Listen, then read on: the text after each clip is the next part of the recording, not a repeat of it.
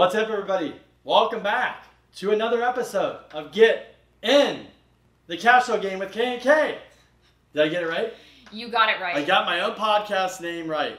Crystal literally sits here and stares at me like like I'm a piece of meat and she's a lion in the African jungle and just ready to be like, if you move, I'm gonna crush you. Do you have a problem with that? No, I don't. And by the way, this is episode 117. What's up, Crystal? Not a lot. It's, it's funny because we were just uh, about to get on this episode, and uh, the girls in the office were like, "Are you gonna do your podcast intros looking like that?" So, uh, So- I guess the answer is yes. Mondays and Fridays, I work out with you, so I come to the office really early. So if anybody doesn't know me, then you know I get up early, come to the office. And How I- early is early? Just tell the people. This morning I got to the office at 4:45. Okay. Before probably most people even open their eyes. Think about waking up. Yep. And uh, and I run to the gym, and then we drive back here. And so Monty's like, we need to record these, and so we did it. But today's actually Wednesday because we're getting ready to go out of town for once, which is nice. We need a break. But anyways, um, yeah, and the girls were talking about our outfits. But guess what? We have so much great information to give you guys that doesn't matter what we're wearing. At least we're wearing clothes. Yeah. Yeah.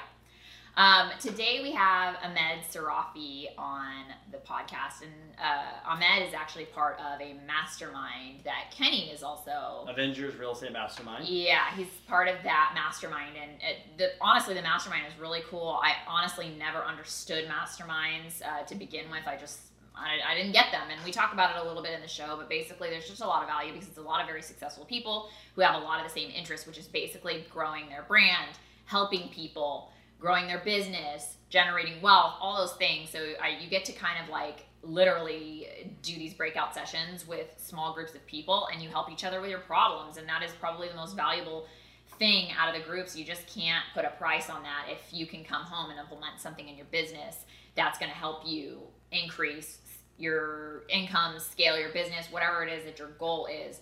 So, um, anyways, Ahmed and Kenny are in the same group together. We, Ahmed, we were in the same. We were in a breakout room, yeah, and I was listening to a story. It's hard because there's a hundred people there, so you know you're there trying to meet everybody, and honestly, uh, everybody else has the same mentality, but they're you know like you basically jump, throw everybody in a room, same mindset. Everybody's super open, super nice. Honestly, it's like how open and nice people are is amazing. Everybody's there to share, open up their you know their book of knowledge, right? Their book of secrets, whatever.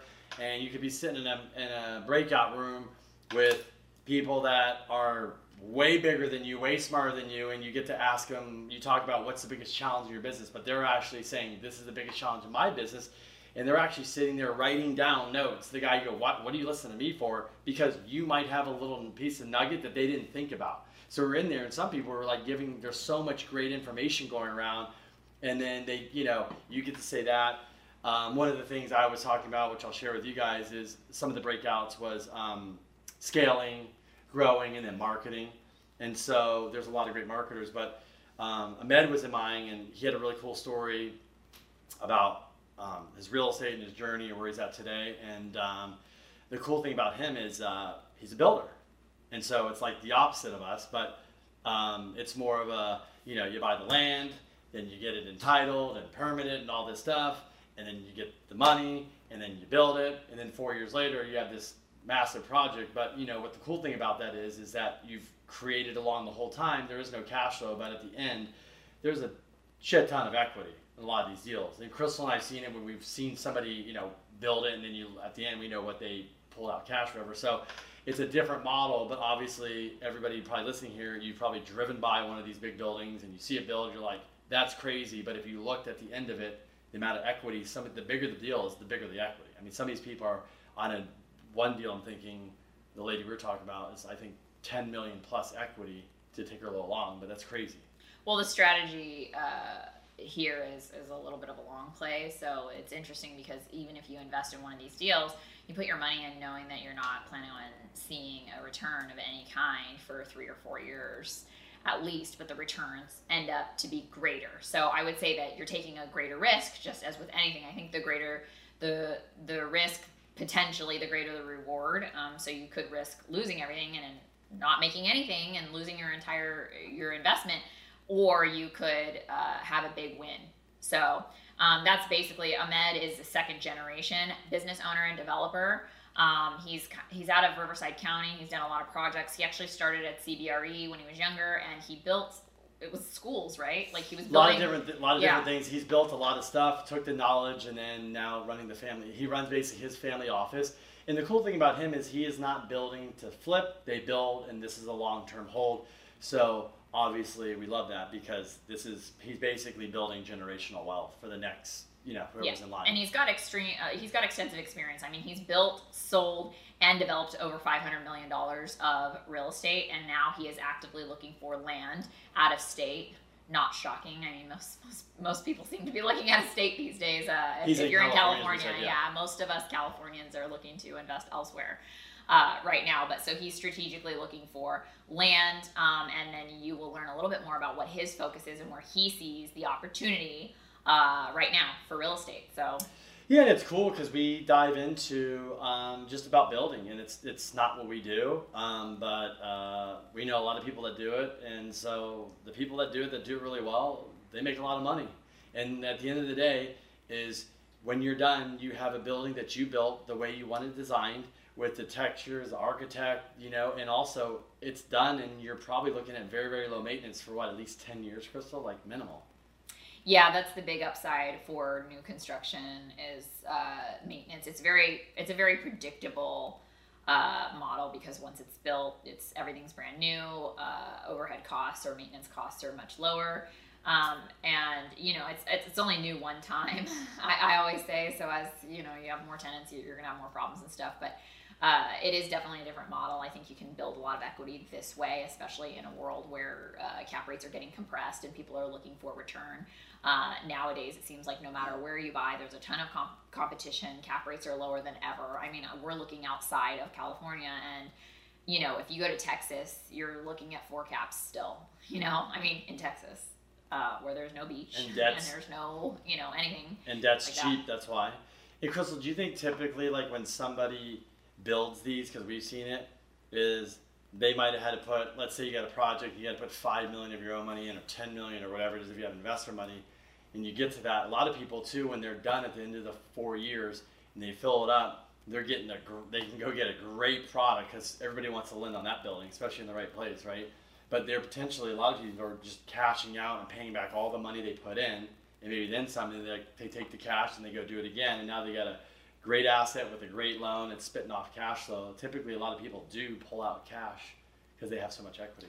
They or the do. money they put in originally. Uh, to a degree, uh, a lot of lenders are a little bit more conservative about that, um, so they don't necessarily allow you to pull all of your cash out of the deal on the takeout. Um, there's just a lot of different complexities around construction too, just takeout financing and all of that because you know how long is your lease up going to take you might have to get an extension on your construction loan and things like that i mean it, it is a true business this is not a side hustle in my opinion it is a, it is a real business. So there are like things to work on and work out and work through with construction, and I think we all know that. Like you know, having to kind of plan out what you foresee with the market and planning out your financing, and there's just a lot of different things, but.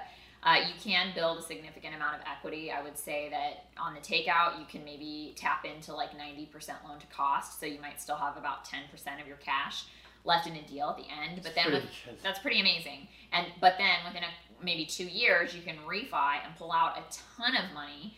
Uh, and maybe even 12 months. It just depends on the lender and the size of the deal. Some lenders have different seasoning requirements, but absolutely, um, you're going to build a ton of equity, and then also you're going to get a premium for new product as well uh, if you decide to sell. So. Oh, for sure. Yeah. Yeah. Awesome. Well, guys, we're going to jump right in with Ahmed. Thanks for watching. Ahmed, thanks for coming on. Can you just for everyone give us a quick breakdown on you know who you are and how you got into development? Just a quick story.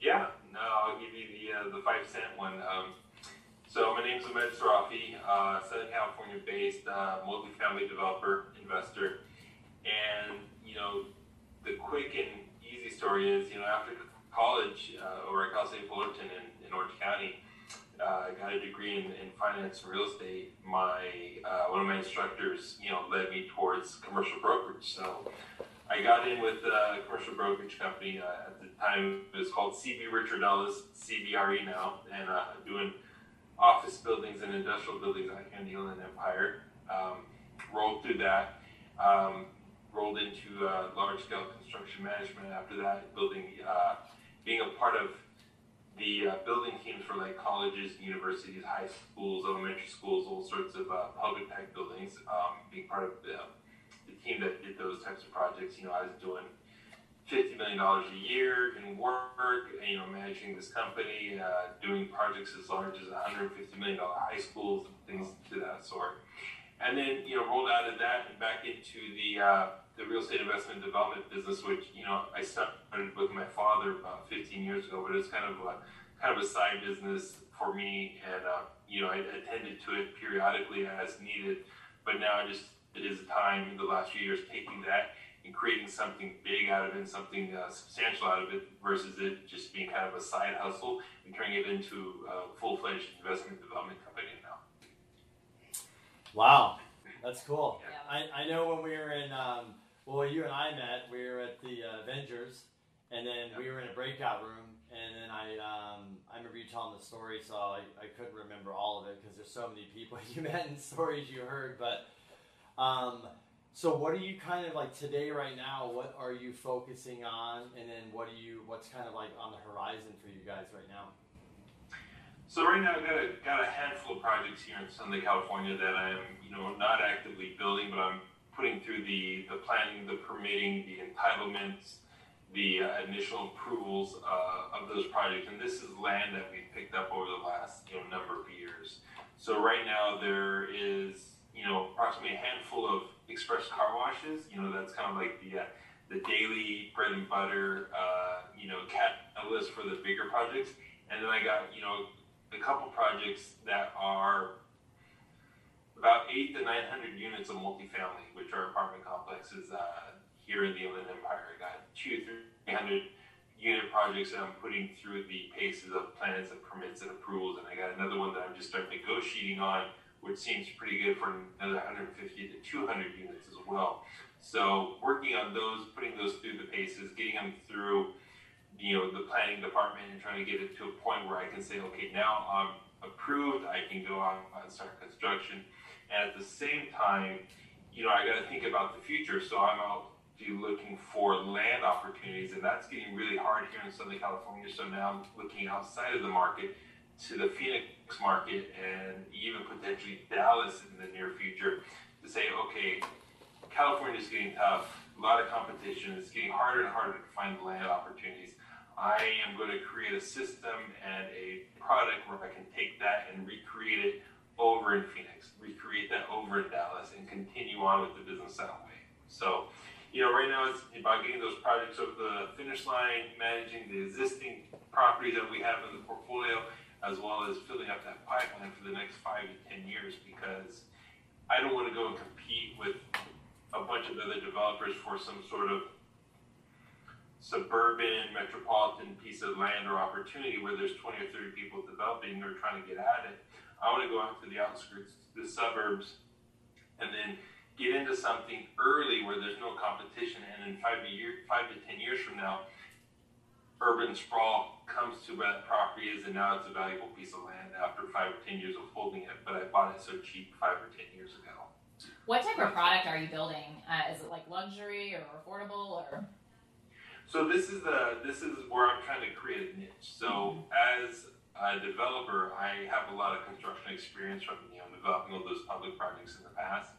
So my niche that I'm trying to create is 55 plus active seniors. So it's kind of senior citizen communities, but not without uh, any sort of assisted living or anything like that. These are 55 and older. They still drive. They still work. They still have social lives. Um, but it's just kind of an age restricted community which shows less turnover, less wear and tear, and a more stable tenant base. Plus, the amount of baby boomers who are, you know, retiring at a, at a pace and bringing that, that wealth with them and looking to downsize and get into a more manageable place because their children are now empty nesters and they only have the two of them or what it may be and they want to get into something more affordable and something smaller to manage. So that's what it is. And the niche I'm trying to create with that is, as a builder, I'm able to do it cheaper than me going out and hiring contractors to do it for me.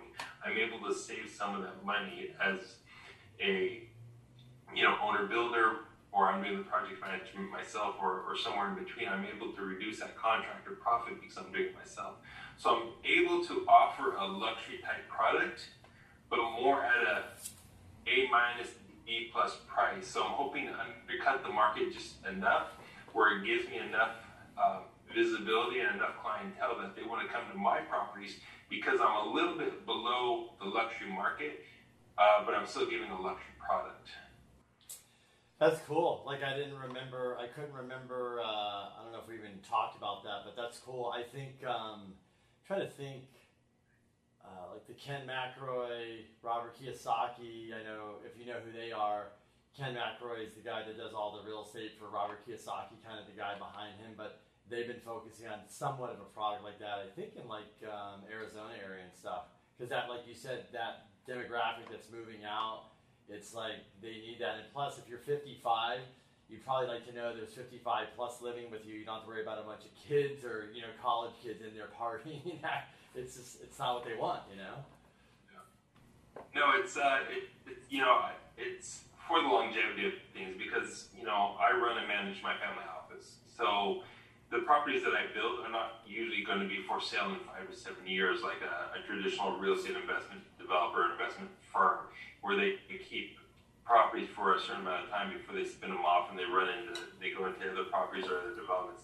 These properties are going to be kept for the long term. So they're going to be kept for the long term in the in the in the family portfolio for the family office, I want to make sure that you know the clientele and the property and, and everything related to it is as minimal um, maintenance and headache and work as possible because these are going to be kept for the long term.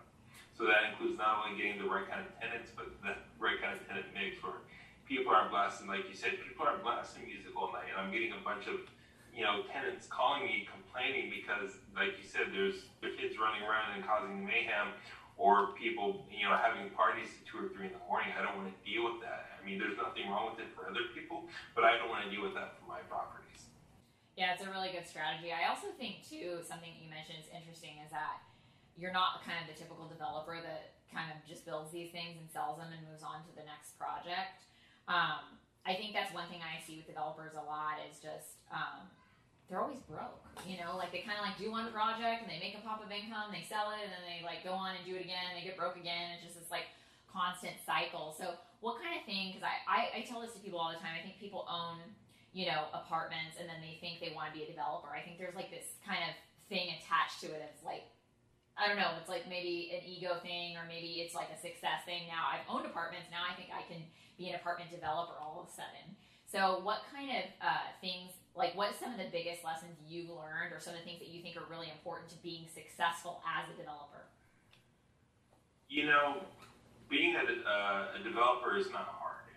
I mean, people think of it as hard, but I tell people it's not hard, but it's a lot of hard work. Yeah. I mean, yeah. you don't need to be a rocket science to do it a rocket scientist to do it. You know what I mean? But you do need to check off all your boxes, run your numbers, do it twice, and check them off again to make sure you're not missing anything. You know, there's a lot of steps involved, but if you're able to check off those steps one by one, you're able to do it. You know what I mean? So it's not rocket science, but you just got to be diligent about following the the ABCs and one, two, threes of what you need to do about that. So if you want to get into development, you know, it's very daunting you know I mean? Oh my God, this is, I'm building a house or I'm building a building or I'm building an apartment complex. Well, yeah, it can be daunting, but it's also daunting to eat a, to eat an elephant all at once, you know? But if you break it down to the smallest pieces, and that's where I go and I help people, I train people, I coach people when they get into this, break it down to the smallest piece. You know what I mean? Where do you start? Okay, let's start at the very, very beginning. You know what I mean? Let's start with one piece at a time because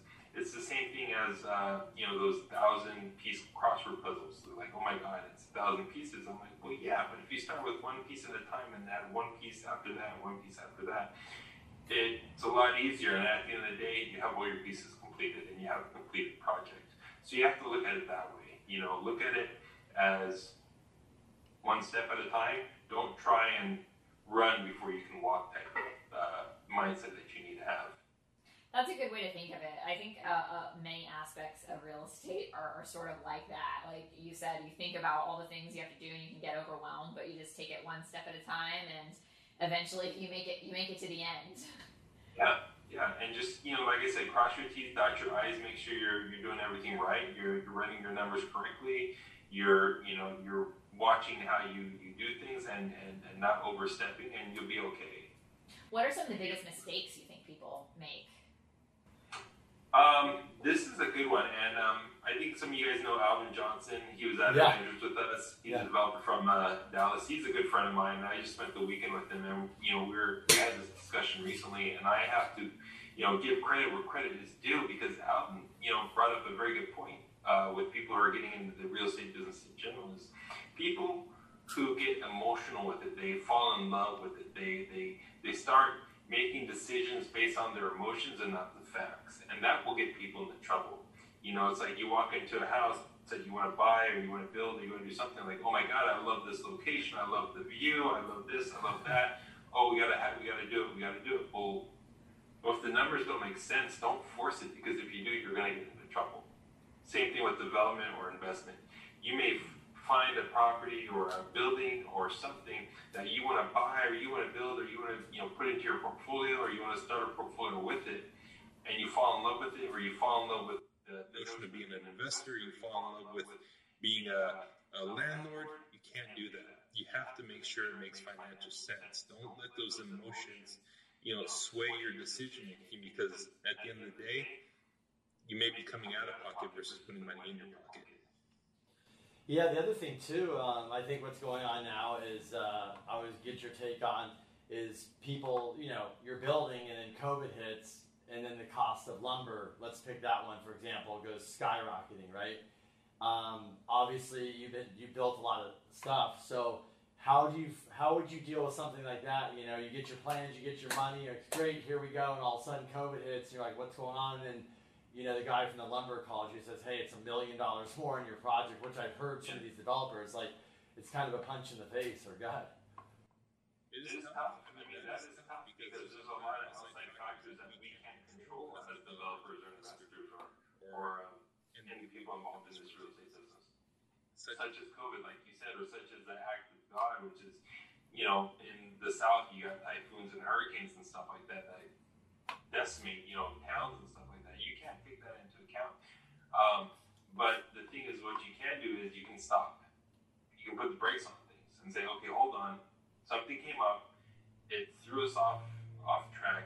Let's take time and figure this out. Hmm. Can we raise rents? Can we can we reduce you know some contractor pricing? Can uh, is the market growing that will allow us to pay more for our materials so we can have this product? Maybe if we wait six months and, and the market goes up, it'll be justifiable. So you need to slow down, like I said a minute ago, you know, slow down, check off your boxes, hmm. write your numbers again, and make sure you can go through with something if something happens, and also have that reserve money as well. I see a lot of people get into it and they want to develop and stuff like that, and they don't plan to have reserves or backup money just in case something goes sideways because something always does. You know, I was just talking about a project that I was on uh, you know, about five, six years, five, six years ago, we're building a uh, culinary school and a performing arts building for a school district. And the architect and the engineer were, you know, kind of in, in the same building, and they felt like they can do a good job. And before that job even started, before we even put one shovel in the ground, there was something like 150 to 300 change orders just because the plans were so bad, which made that $60 million project automatically go up to 65 or $66 million before they even started construction, which blew the budget. And luckily, they had some reserves to cover that because they were smart enough to say, hey, we need to have a 10% backup. We need to have 10% reserves just in case something happens. Now, you know, I think they were able to complete the project within that reserve amount, but it, you know, it made things very dicey for a while because, you know, something did happen. So a lot of people get into these projects, but they don't think enough about the reserves or the backup money they need to have because something may happen, and a lot of times something always does. Yeah, that's uh, yeah, that's I mean, you hear it all the time. It's just I think I think that's scary part for a lot of people it's interesting you said, which caught, caught me is I like what you said is just stop then, or just stop. Because it's we there's a developer here and he literally um, he has a lot of money, owns a lot of units in San Diego. He does, you know, he buys some existing and then he also develops. And he had a big project over here in North Park and he just leveled the whole thing, got the loan, and he probably would have been fine. COVID hits, and I was talking to my neighbor who's the appraiser, and he said, Oh, he just stopped the project. And we were like, Why would he stop? He's financially fine. And like you said, he's being smart, going, Let's just hit the brakes Let's see what really happens. Is are my costs going to go up or this before you just keep plowing ahead and you don't know what's going to happen. So it's funny you say that because literally that's what he did. And now you're like probably because he knows what the hell he's doing and he's been through recessions or problems and he goes, you don't just keep going full steam ahead and you have problems.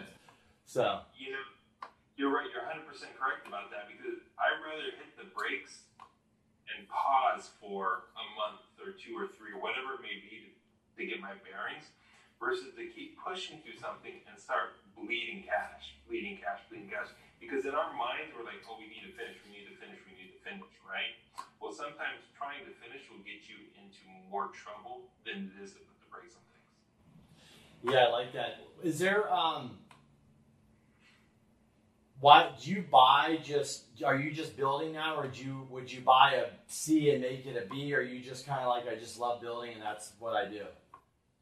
Um, so we so we have some properties in our portfolio that we bought out in Phoenix. So we had a couple hundred units that we bought out there that were you know B B product, um, really stable, long term hold type stuff uh, that we've improved over the years. And if that opportunity comes across my desk, yeah, I definitely go after it because if it's you know multifamily in a good market and it's C and there's room for upside with you know either renovations or rent changes or increases or things of a combination of that, yeah, I definitely look at that. Um, but you know, right now the market is so hot, interest rates are like zero. Everyone's getting free money, and people are just throwing money at uh, investments to, just to get in there because the interest rates are so low. They're trying to take advantage of it as well. So it's kind of hard to find something like that with so much competition in the market. So I'm like, okay, well, I could be a little bit more competitive if I go and look for some land opportunities and build the product versus trying to compete with 20 or 30 or 50 other people to buy the product. It's a much longer time frame of you know buying land, entitling it, plans, permits, and construction. But at the end of the day, the equity when I come out of the ground and that project is completed would be pretty substantial versus trying to buy something at the top of the market and paying top of top, you know, top dollar for something and then slowly building that equity and that cash flow versus going out and developing it myself. Yeah, what do you think some of the um, like since you're building, what do you think the real like big value is in that? You know, I mean, you just said that, but what else is great about developing? I mean, obviously there's some obvious ones we can talk about. It's you got a brand new product, low maintenance for years. You've built it, so you designed it for like you said you're doing the 55s. You know specifically it is, but what do you think somebody that's like might want to get into building where they just bought a C make B that they probably aren't thinking that's another value add for them doing this, going down this path? Yeah.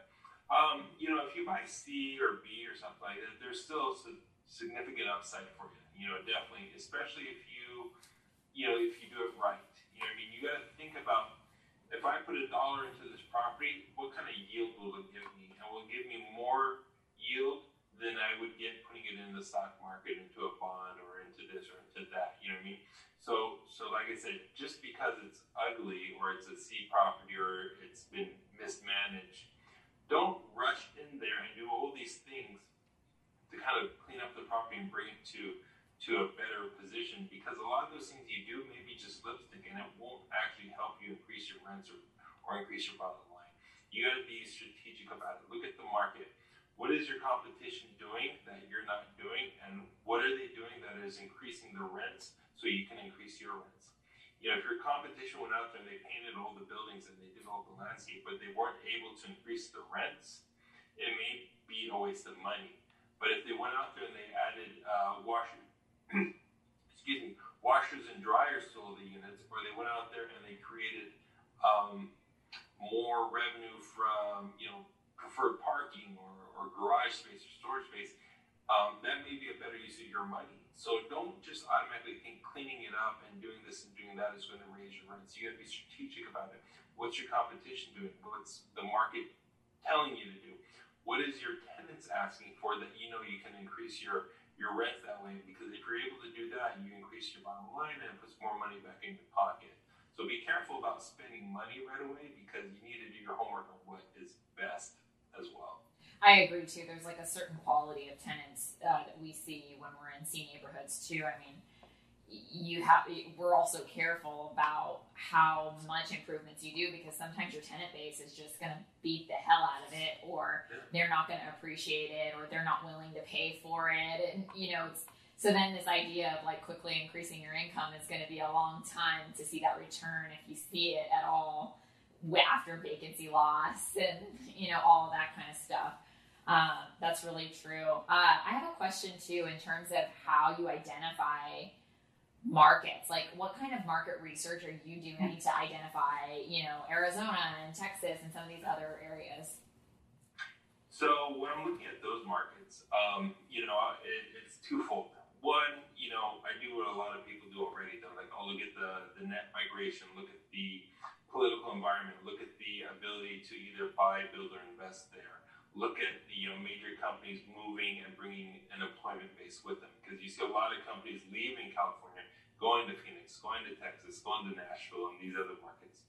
Um, you know, you also look at the, the climate and the weather. You know, these are the Sunbelt states. The weather is always fairly pretty good. People would rather live there than up north. Let's just be honest. You know, those are a lot of the basics I look at. But then I also kind of take into account, okay, my clientele that I'm pursuing to pursue or I, I choose to pursue are a little bit older, 55 plus, you know, uh, most of the time. Maybe I'll build market rate if the opportunity is good, but I'm trying to focus on that type of market. What do they like? Where do they want to go? You know, and a lot of times those people are are saying, okay, we want to go live in a nice environment, you know, with good weather, uh, access to transportation, shopping, medical, you know, making our life easy for us. But these people are also looking and saying, okay, where are my, my children going to be and where are my grandchildren going to be? Well, their children and their grandchildren are going to go to places where there's an, where there's employment, where there's a good quality of life, where there's a growth. So um, I also look for those because if a lot of people are moving for those reasons, uh, there's a good amount of their parents who would be following them as well, just to be close to the family. So that's some of the things I look at, you know, right there. Yeah, that's the truth. It's funny you say that. It's uh, we do financing too, so a lot of I see a lot of parents moving. Like we're, we're we need to buy or move because we want to move near the grandkids. It's like because they're in that retirement, and you're right. But their their kids aren't moving to North Dakota. You know, it's just like they're just yeah. That's uh, that's another little like niche. So I wanted to like ask you to pivot um, because I noticed in the background you had um, you've done some masterminds Obviously, we're doing Avengers, but I also want to ask you it's kind of like that was my first one actually. I've never done a mastermind. Um, super cool. You get to meet like amazing people. So I was kind of like, you know, I knew Kent Clothier from here, and he's like, just you know, just show up, and I just show up, and I'm like, this is kind of cool. Like, I didn't know what to expect, but can you kind of talk about some of the masterminds you've done and kind of like how that's maybe changed your life or your mindset, things like that? Oh yeah, this is uh, this is the topic I love, you know, because um, uh, the Avengers was really my first true true mastermind. The other one were more entrepreneurial groups and stuff like that.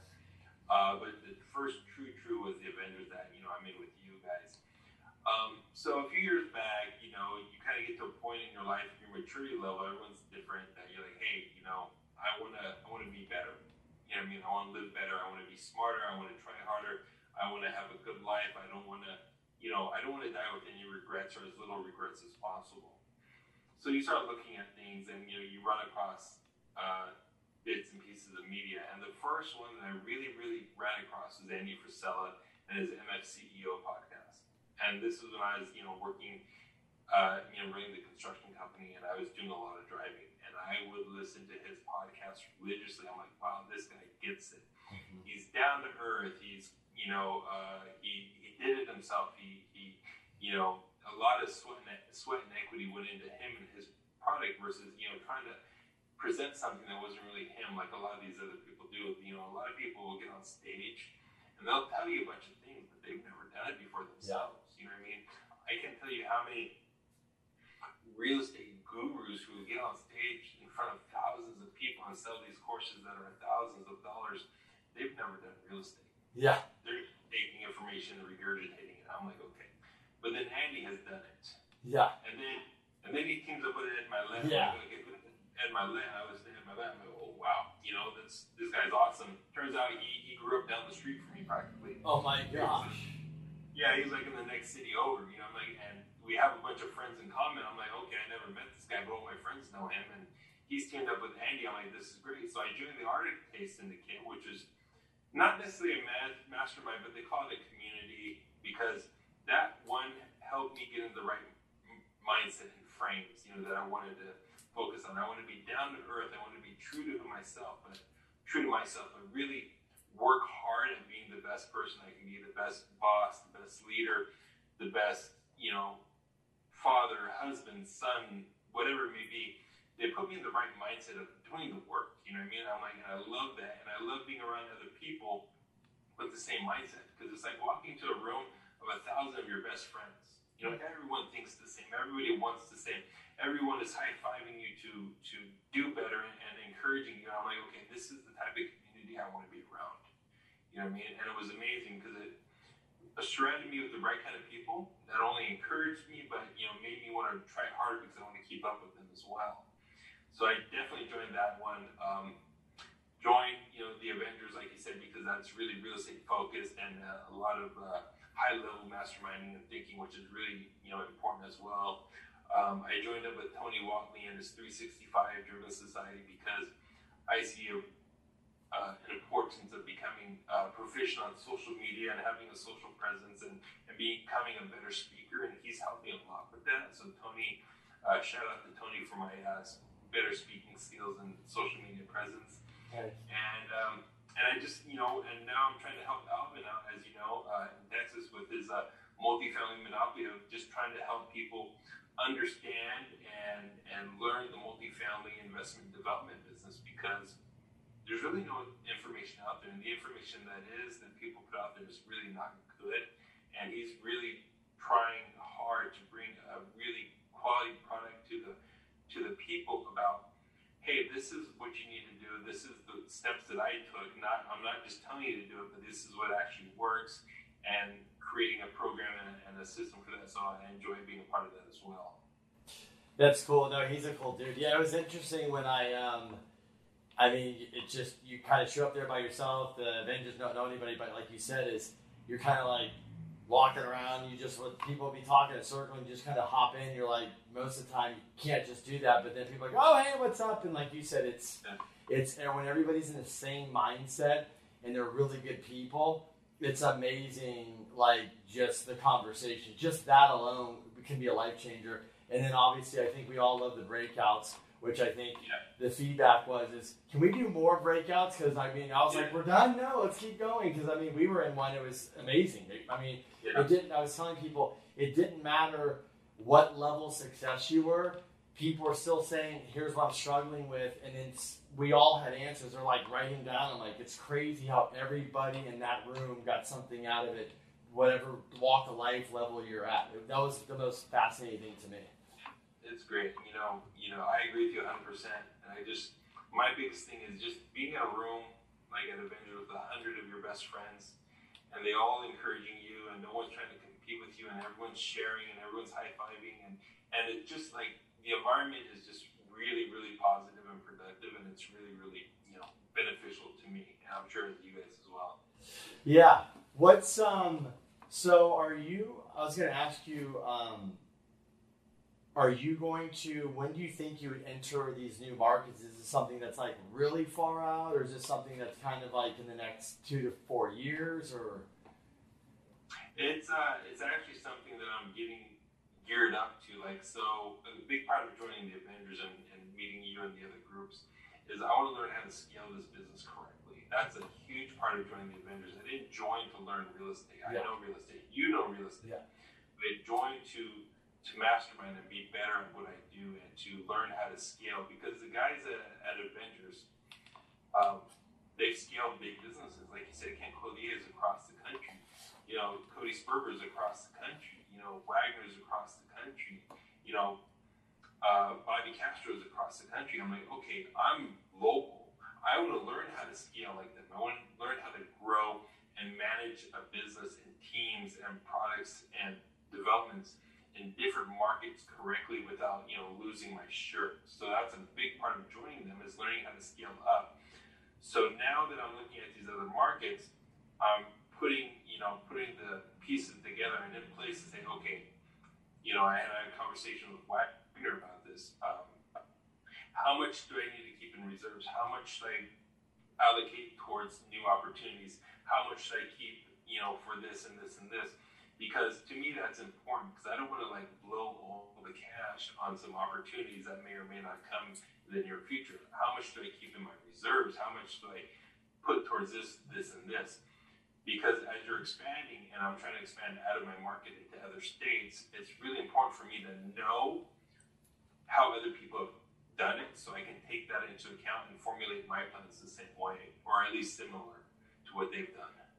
Yeah, I think that's the so yeah, that's that's the hardest part probably just kind of getting out of your backyard the backyard becomes very comfortable you know you're just at home yeah. you can do a deal you know the blocks you know the areas you know exactly what you need to do yeah, the brokers it's like yeah. yeah and it's crazy because you have so much experience in your craft too that you can replicate it anywhere um, it's just but I get it. Like your business evolves as you grow. Like you're not going to have the same business practices today as you will when you're in one different market or two different markets or three, whatever the case may be. It's just a little bit of a mind shift and taking that step. It seems like the Avengers group. I'm not really part of that. Kenny's Kenny's in it, but I, I got to like hear all about it. It just seems like being with professionals that are literally giving you their contacts, giving you their advice that they have. Like those are the kinds of things that a lot of the coaching programs aren't giving you. They're giving you this like very blanket like information that you don't need that. You need the details. You need the how to, the step by step. Or it's somebody you can call that's actually done it, like you yeah. said. it's like uh... you know, it's uh, it's it's great because you know it's not for newbies. You know, I mean, it's for experienced entrepreneurs.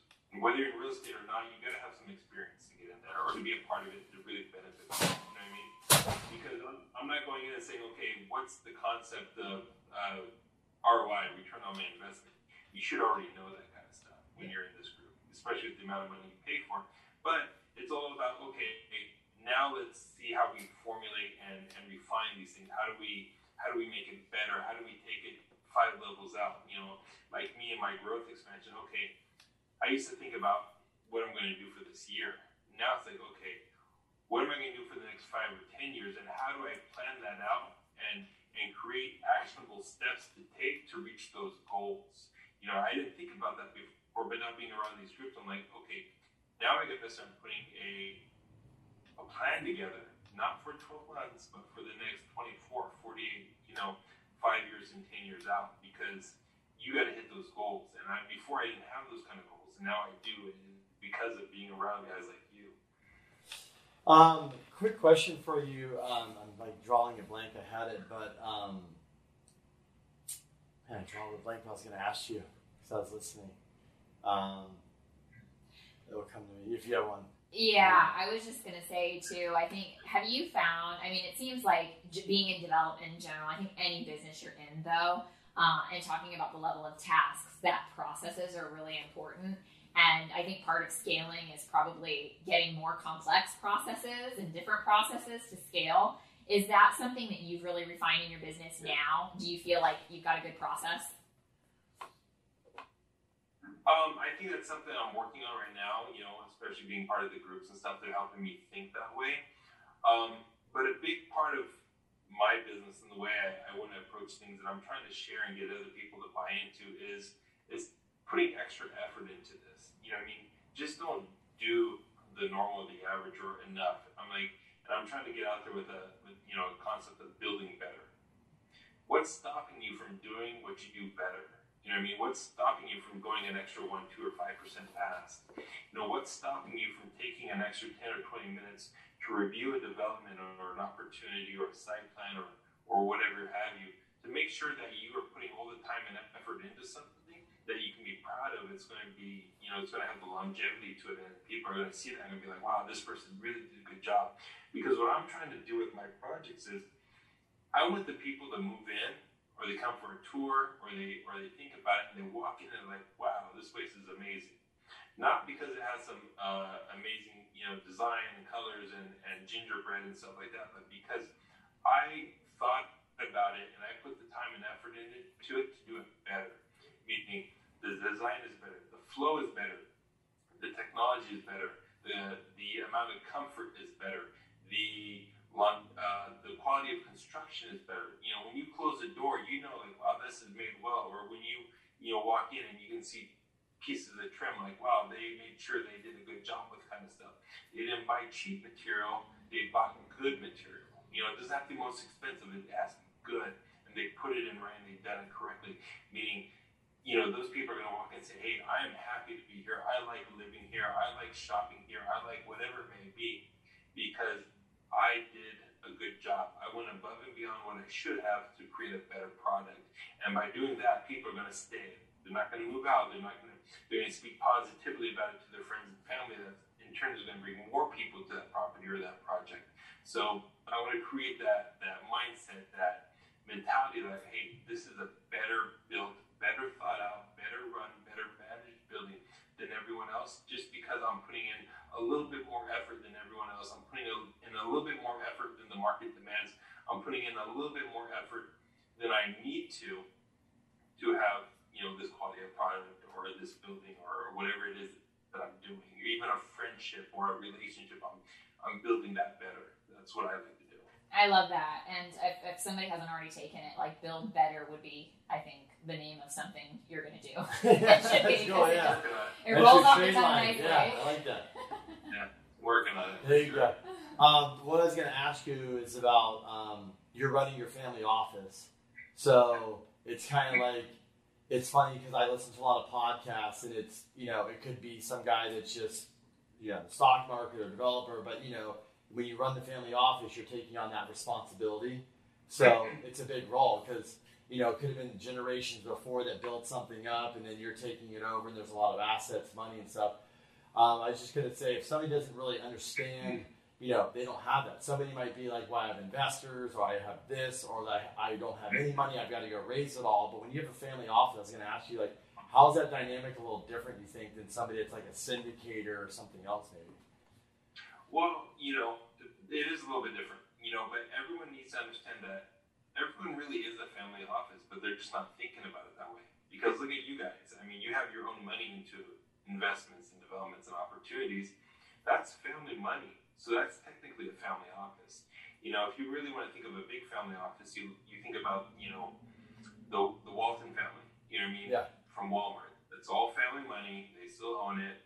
Um, and what do they do with that money? They invest it, they put it into the store, whatever they would do, that's family office money. Um, so if you have your family involved in it in any way whatsoever, whether it's an uncle, an aunt, or a brother or sister, that's technically a small family office. And by having that, you should also have the level of respect to maintain that money and maintain those investments to the best of your ability. Because that's not only for you or for your wife or your father, your mother, your brother, your sister, but that's for your whole family. And you want to make sure you have the mentality that, hey, this is really precious. This is their nest egg. This is their retirement, whatever it may be. I need to go above and beyond to make sure I do the best job possible for them because this is not only a return on their investment, but this is their livelihood. This is their retirement. This is their grandkids' uh, inheritance, things like that. So, you know, it goes back to building better. I want to do a better job at managing this versus if I just had a bunch of investors and I give them their standard 7 or 8% return, they're happy and that's all I need to do. You know what I mean?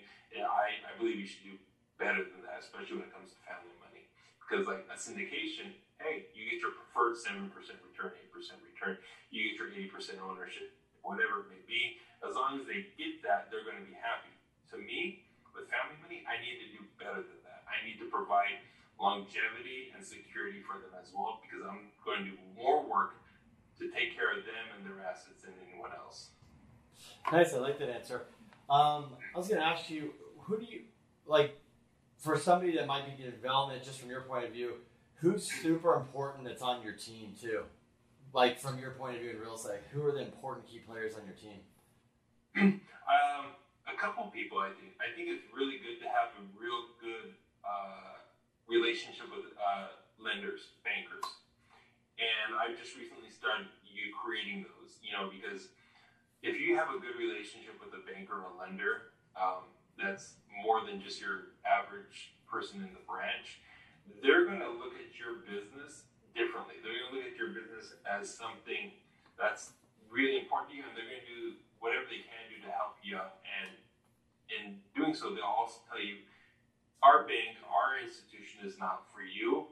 And if this is what you want to do, you should go somewhere else because they have, have a, a, a vested interest in you and your business as well. And that's being honest about that as well. So I have a banker at B of A and one at Morgan Stanley that are very honest with me saying, hey, you know, we want your business for this or that, but we're not the best at it. You need to go here, you need to go there we'll continue having your business in this product or this investment or whatever because we're good at it. But this, you got to go somewhere else. And so having that kind of relationship where they can be honest with you is really, really important. And um, so that's a big deal. And you also need a good field person. You know what I mean? Like a superintendent or a project manager or someone who is out there in the field and they're looking at their job as more than a job, but it's um, a responsibility you know, whether you have to pay them extra or create an environment where they see your property as something that is important to them, they're going to do a better job at it. They're going to take more pride in it. They're going to do a better job uh, treating your customers and, and, and tenants better because I've had people close to me who treated the tenants poorly and that hurt me and my business.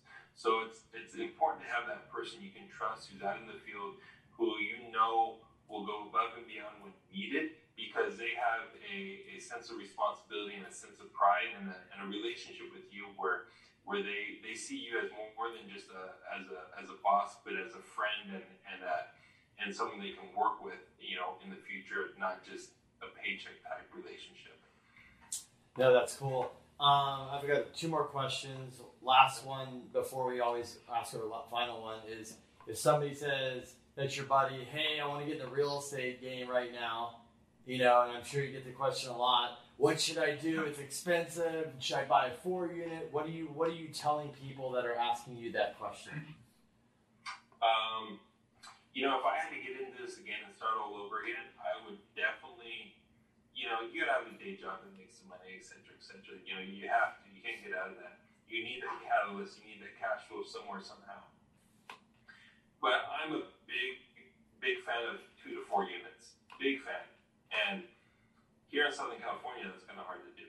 But outside of Southern California, there's more opportunity to do that. And why that is, is because everyone can get into it. It's a single family home loan. You can you can easily house hack it by you know buying a fourplex, living in one, and renting out the three, and then you know your mortgage is practically paid for. Um, everybody wants to buy one. Everybody wants to invest in one. It's really easy to get into that business for investors and, people who want to put their money into real estate. So if I was to start all over again, I would really become a, a market expert on two to four unit type properties. And whether that's renovation, investment, development, ground up, anything related to two or four units in, in markets that are good, I would definitely become an expert at that and pursue those opportunities it is a good stepping stone to kind of get your feet wet and start understanding the market and not bite off more than you can chew. Uh, it's a it's a good education, and, and, you know what other education can you get that actually pays you to learn? So yeah. that's great. Yeah, that's kind of what we tell people too. I always say here in San Diego, like, oh, I want to invest property. I'm like, why don't you just buy a four unit, live in one, it went free. They're like, am I getting cash flow? I'm like, you're living for free. They're like, oh yeah, that is cap. I'm like, yeah, it's paying for you. Um, the last question uh, we have is um, what what is your definition of generational wealth? Oh wow, um, that's a good question. You know, I mean, I guess I subscribe to the standard definition of you know, you know, assets and, and property and stuff that goes from generation to generation, just continuing to create and grow and expand whatever you've started. You know, I mean, that's for sure.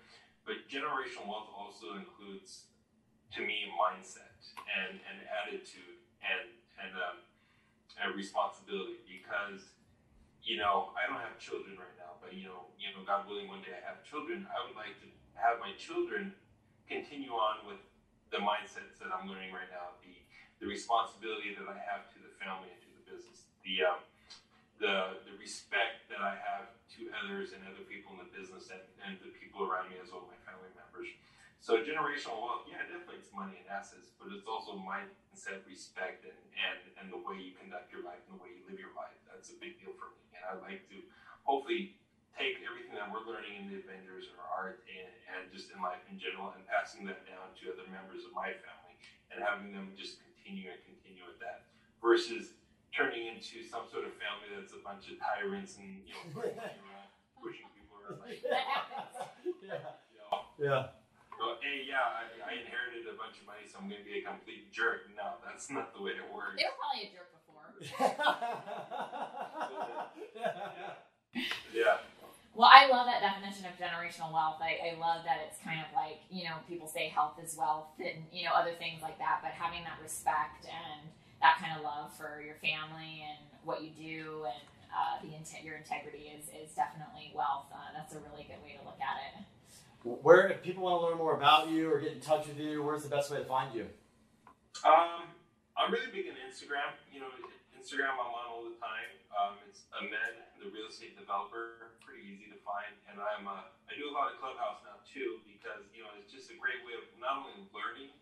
You know, I'm understanding and figuring out why there's really a lot about this real estate business I don't know about. So Clubhouse is really great.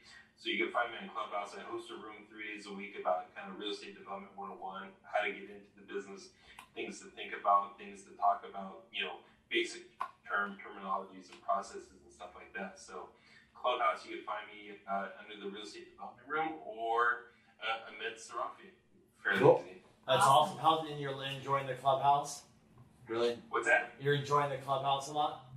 Yeah, you know, it's kind of like it's really good uh, to kind of have playing in the background because you know you just pick up a lot of stuff that you didn't really know or really understand because you know you jump into rooms about social media marketing and it's just the amount of free information that comes out of there like wow that's really great this would cost me so much money if i wanted to go hire somebody or in the real estate rooms about syndication or airbnb or or fix and flip or wholesaling or development or construction like the amount of information you learn would cost you thousands and thousands of dollars elsewhere if you had to go pay for it and people are just giving it freely which is really amazing that's why i love it so much Awesome. Awesome. That's good.